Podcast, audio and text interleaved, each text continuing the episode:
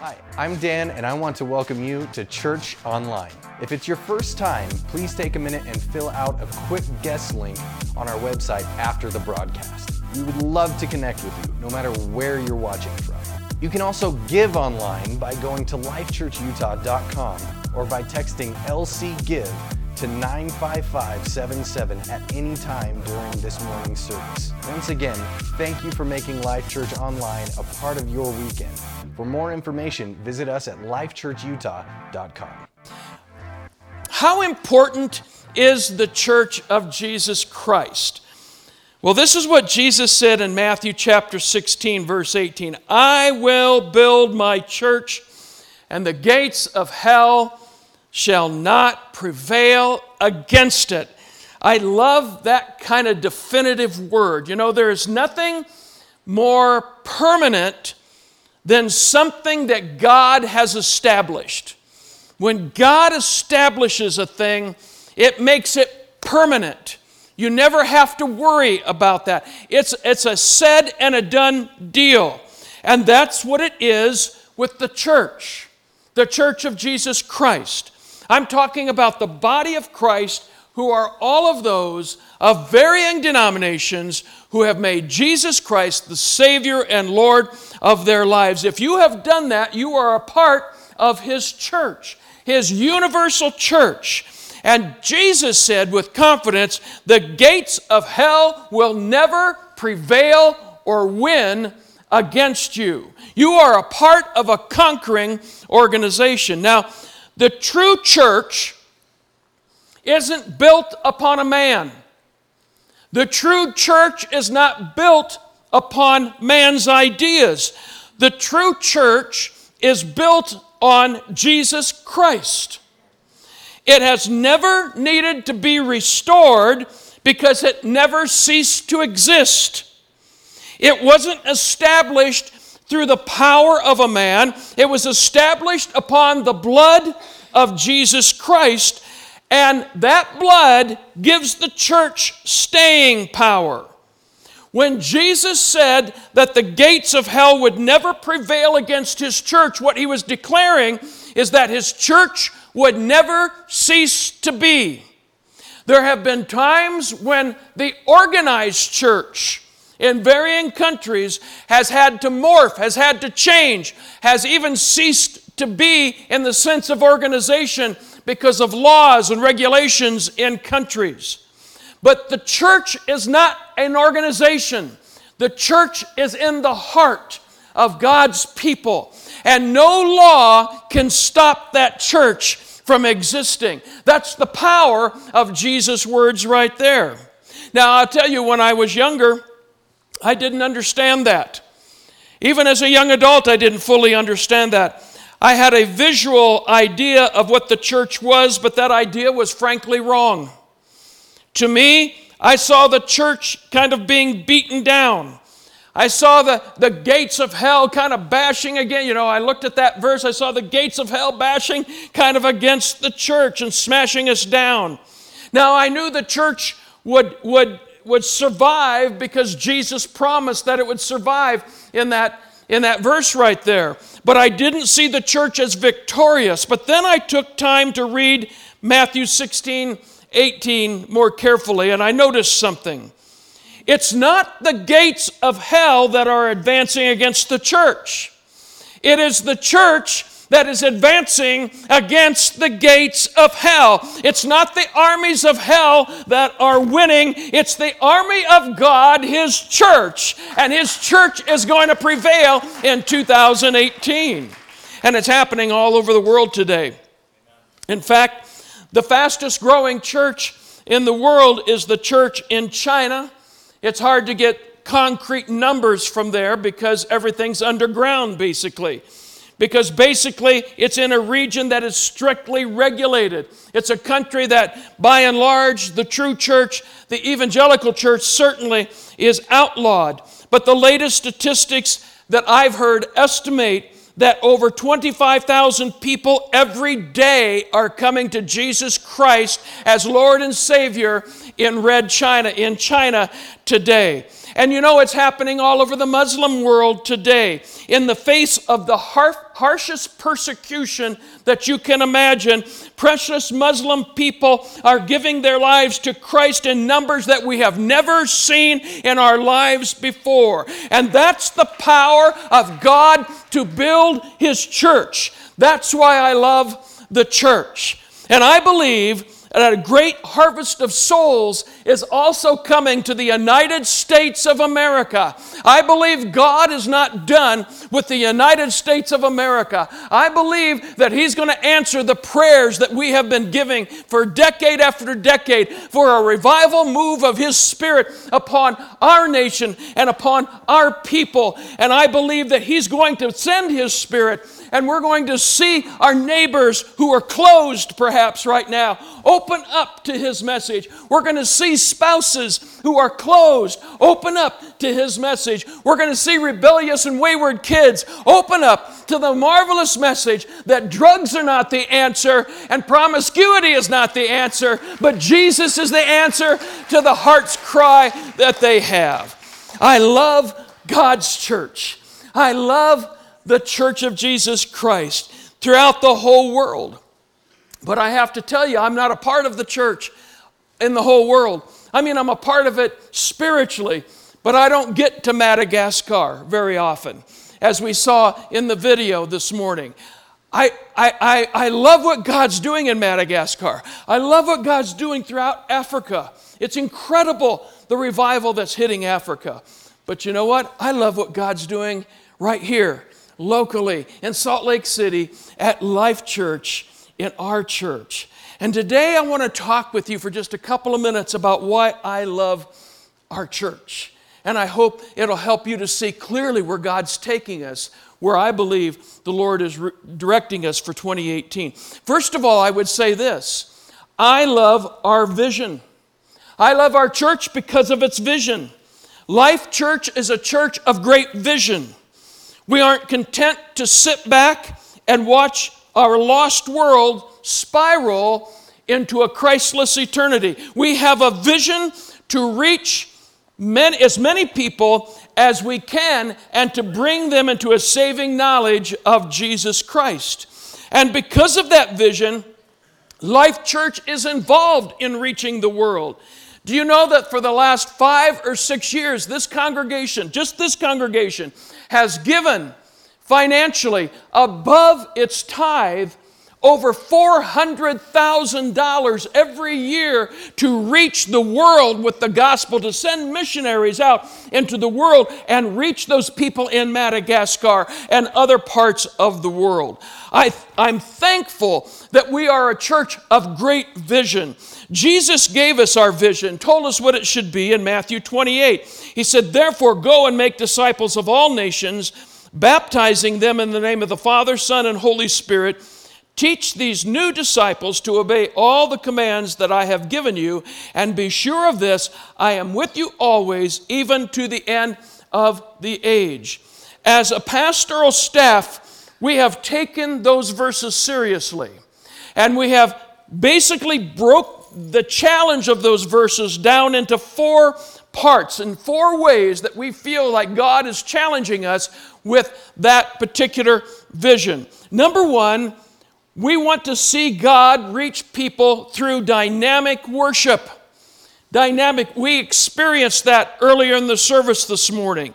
When you enter the doors of this church, we want your, that you would be inspired. We want you to be lifted up through the worship that you hear, through the songs that you sing.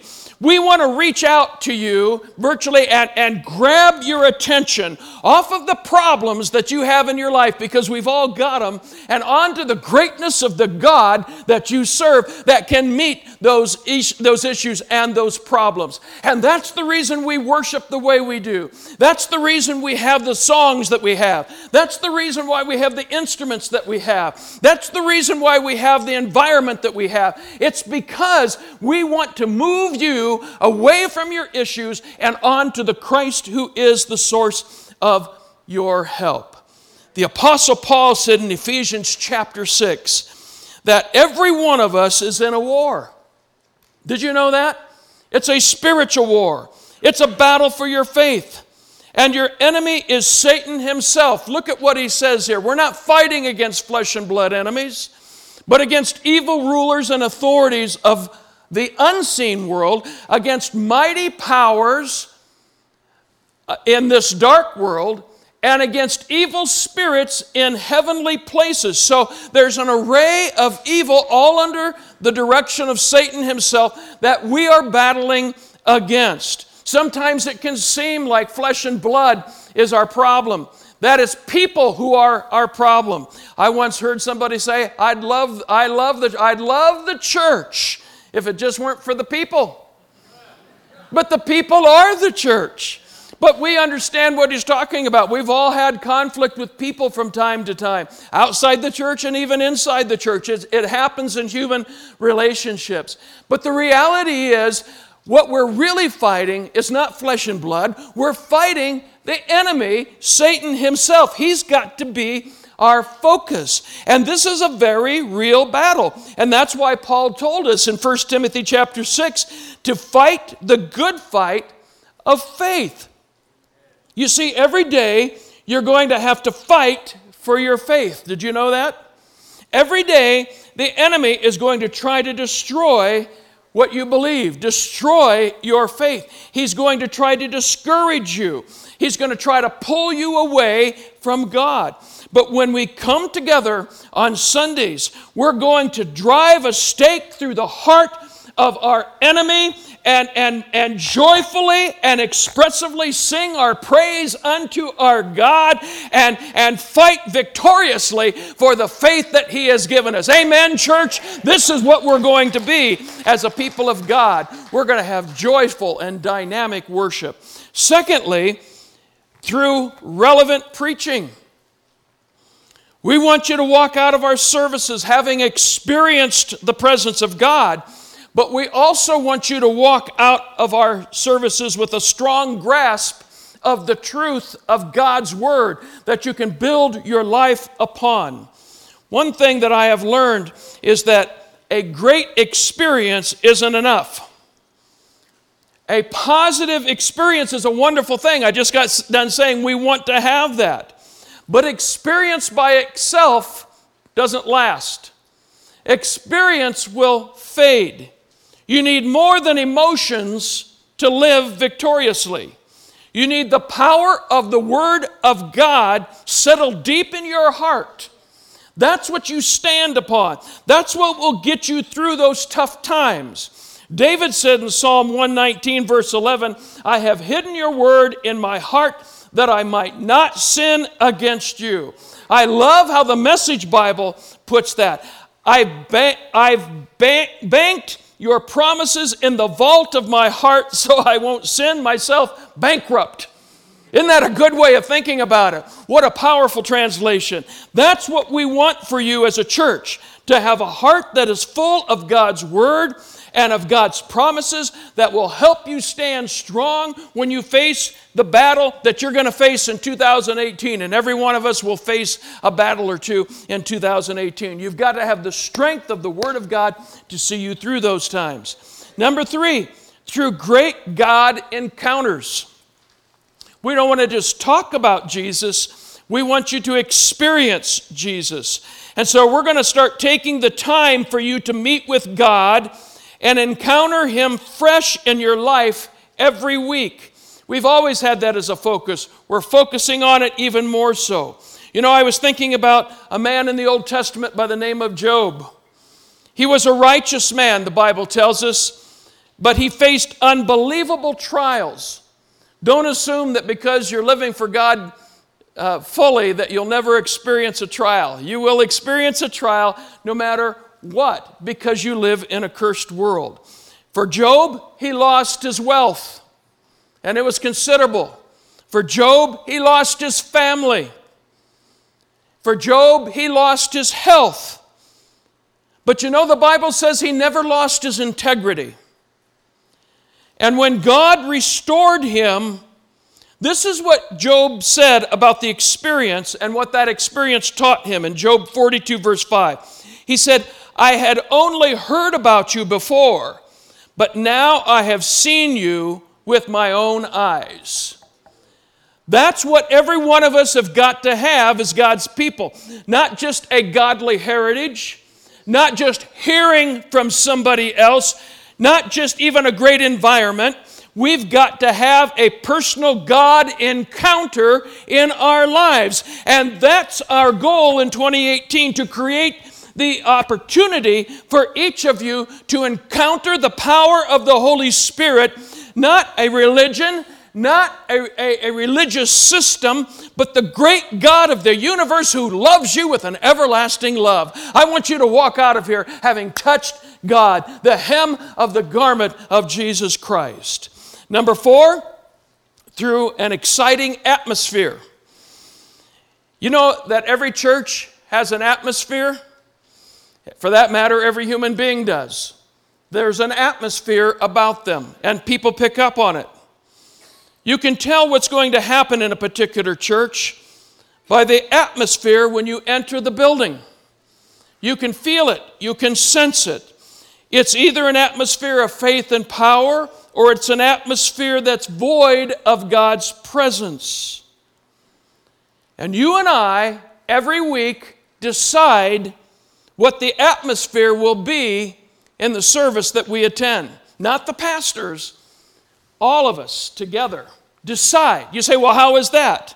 It's by what you give to it, it's by what you bring into it. If you walk into this place and you're just a spectator, you will diminish the power of God's presence, certainly in your life, and maybe in the lives of people around you. You'll diminish His power to save. You'll diminish His power to heal. You'll diminish His power to deliver. But if you and I walk into this place with the spirit of anticipation, we will be absolutely shocked and amazed at what we will see God do. I read about a young man who went to a fortune teller. I would not recommend it. But he went to a fortune teller, and she looked at his hand and told him, you will be poor and completely miserable until you are 41 years old. And the young man said, Then what? Will I be rich? No, she said, You will become so accustomed to your poverty that you won't care anymore. Some churches are so accustomed, some people in some churches are so accustomed to their spiritual poverty that they don't even notice anymore. It's the norm. But we are not going to be that way, church. Amen? We're going to create an expectation, an atmosphere of expectation that says, Lord, I believe you've got something special for me, and I claim it in Jesus' name. It's the spirit of Jacob when he was wrestling with the angel of God. And the angel of God said, Let me go, the daylight is breaking. And Jacob said unto that angel, I will not let you go until you bless me. And he said, Okay, your name is no longer Jacob, but now it's Israel. And that's where the name Israel comes from. It's God changing Jacob's name and blessing him with all the favor that is associated with that name. You and I have got to come in with a certain level of determination and of spiritual warfare that says, God, I'm going after what you've got. I'm not interested in last week's experience. I'm not interested in what just somebody else has told me. I've got to see you with my own eyes. Hallelujah. I want to experience you in my life. And that's our vision for 2018. And if you love your church, I'm asking you to pray and to seek God for us to see those things happen among us in 2018. So I love our vision. Secondly, I love our fellowship.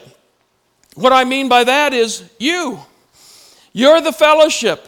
I love you. We love one another. This is more than just a formal religious gathering service. This is a gathering of the family of God. We belong to one another.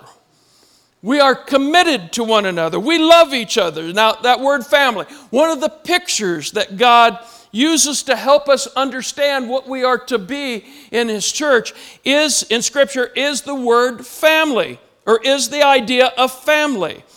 The church is a family. I like that picture about what the church is supposed to be. I can understand that picture. I've been in a family all of my life. I've had parents, I've had siblings, I have a wife, I've had daughters, I've had a family. I know what a family is. I understand what being a part of a family is all about. So, what does it take to make a family work? Because we all know that a lot of families don't work. Many families don't work. What does it take to make a family work? Three things I want to share with you this morning. Number one, it takes a commitment to one another. You don't bail out at the first sign of bad news or of something that you don't care about or something that you don't like. You stay committed. There's a commitment to one another. This is my church. I'm committed to this church. I love my church. Carrie and I have been married for 45 years. How did that happen? A lot of counsel on my part.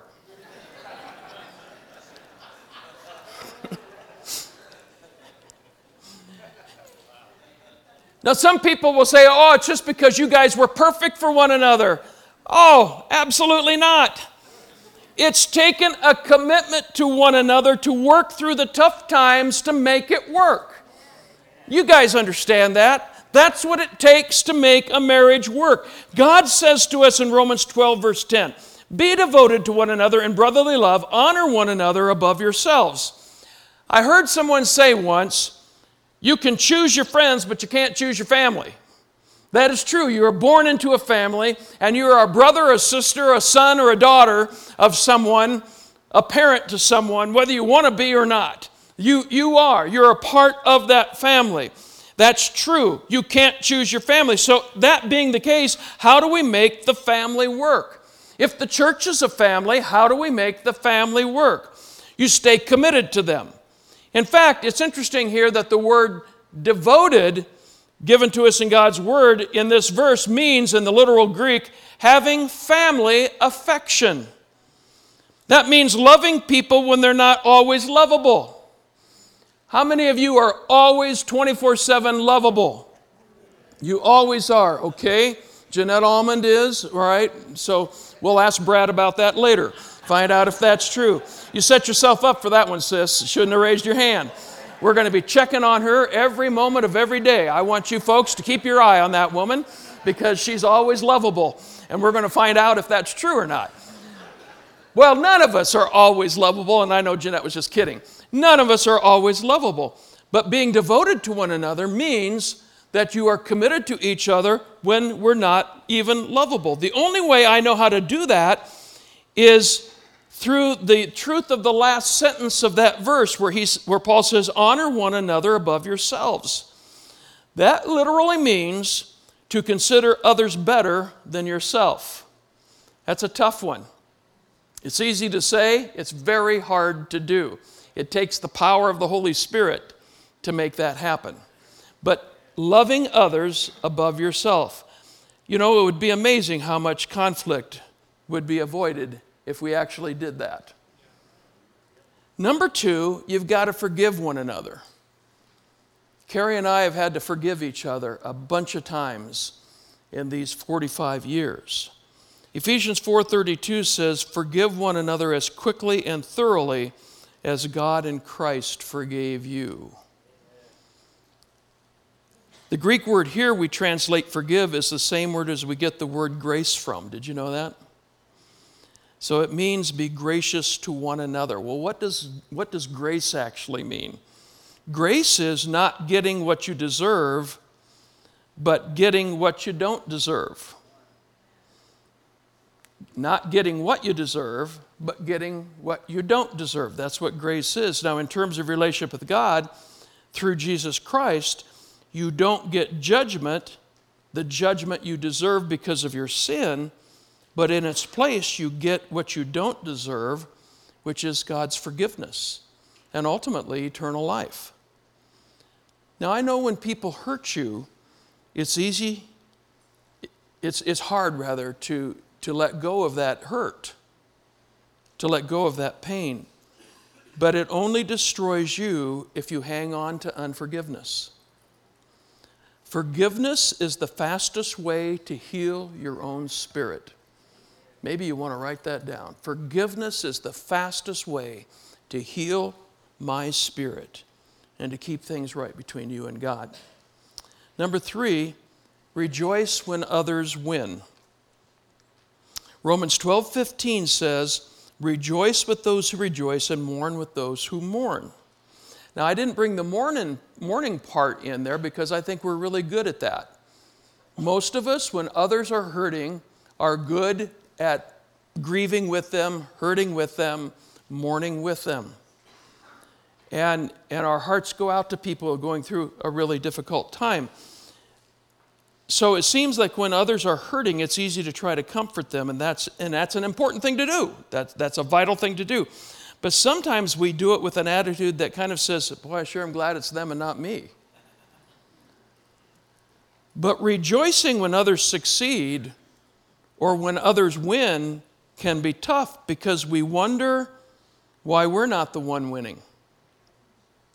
When they succeed in an area we haven't, it can be tough to rejoice with them because it gets down to the core of our own self esteem. And what happens is jealousy can enter into our spirits. Here's what I want you to understand when you rejoice with others when they win, when they succeed, it sets you up for God's blessings. God is testing you. If in your downtime, if in your pain you will rejoice when someone else succeeds and is blessed, God is testing you. And if you will do that, it'll set you up for blessings, His blessings in your life. But if you get jealous, it will a- absolutely sabotage those blessings in your life.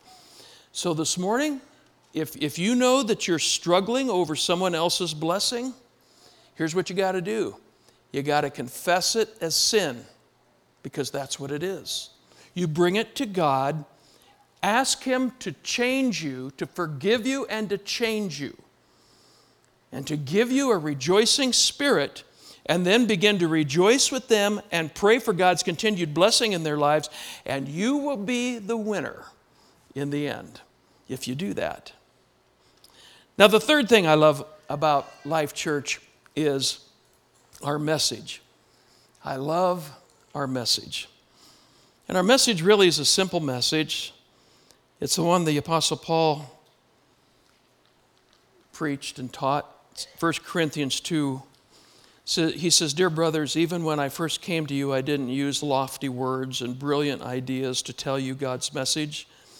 For I decided that I would speak only of Jesus Christ and his death on the cross. I came to you in weakness, timid, and trembling, and my preaching was, never, was very plain, not with a lot of oratory and human wisdom. But the Holy Spirit's power was in my words, proving to those who heard them that the message was from God.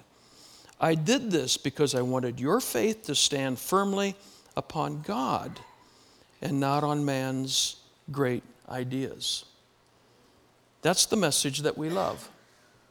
It's the message of the cross. And if you come to this church, you're not going to hear great oratory. It's going to be plain. It's going to be delivered in weakness. But you know what? I think that's the way God wants it. Because that means the results are His. They're from Him, not from us manipulating people. That's why verse 5 is basically saying, that's what verse 5 is saying. Paul said that he preached himself this way because he wanted our faith to stand firmly upon God and not man's great ideas. Over in Romans, the book of Romans, chapter 1, verse 16, Paul said, I'm not ashamed of the gospel because it's the power of God for the salvation of everyone who believes. That's our simple message the gospel. Over the last number of weeks, I've shared with you what the word gospel means. It literally means the good news. That's our message, is the good news that the sin that is destroying you can be conquered. that the separation that you have from God can be bridged. The gulf between you and Him can be healed. That's the good news. And we're not ashamed of that good news because it still works. In fact, well, not only did it work 2,000 years ago when Paul was writing these words and preaching himself, but it still works today. You're in a room today filled with people for whom the gospel has worked. There are hundreds of people around you who once were away from God, but today they're saved and their lives are transformed. Many of us in this room have been physically healed because of the power of the gospel message to heal. Many of us in this room have been set free from the devastating effects of sin. In fact, scores of people in this room have been set free from the strongholds of drugs and, and a life of addiction and alcohol and all forms of addiction. And I just want you to, I just want to end today by saying the gospel still works. Jesus is still changing lives. It's the power of God for the salvation of everyone. Now, here is the simple truth of how you get this good news to start working in your life. It comes out of the writings of one of Christ's apostles, a man by the name of John. And in the first chapter of First John, his letter called First John, and the ninth verse, this is what he says If we confess our sins, he is faithful and just to forgive us our sins and to cleanse us from all unrighteousness. That's step one into a new gospel life, into a changed life. That's what I love about our church is we're not afraid to say that. We're not afraid to declare the truth. That a relationship with God is not gleaned or secured through membership in a church. We have membership in this church, but it's not what saves you. It's not, it doesn't happen by being baptized in water. Biblically, water baptism is, an, is a testimony to other people of the salvation that's already come into your life. So, uh, baptism doesn't save you, it's just a testimony. So we baptize, but we do it as a public expression and testimony of what Christ has done for us.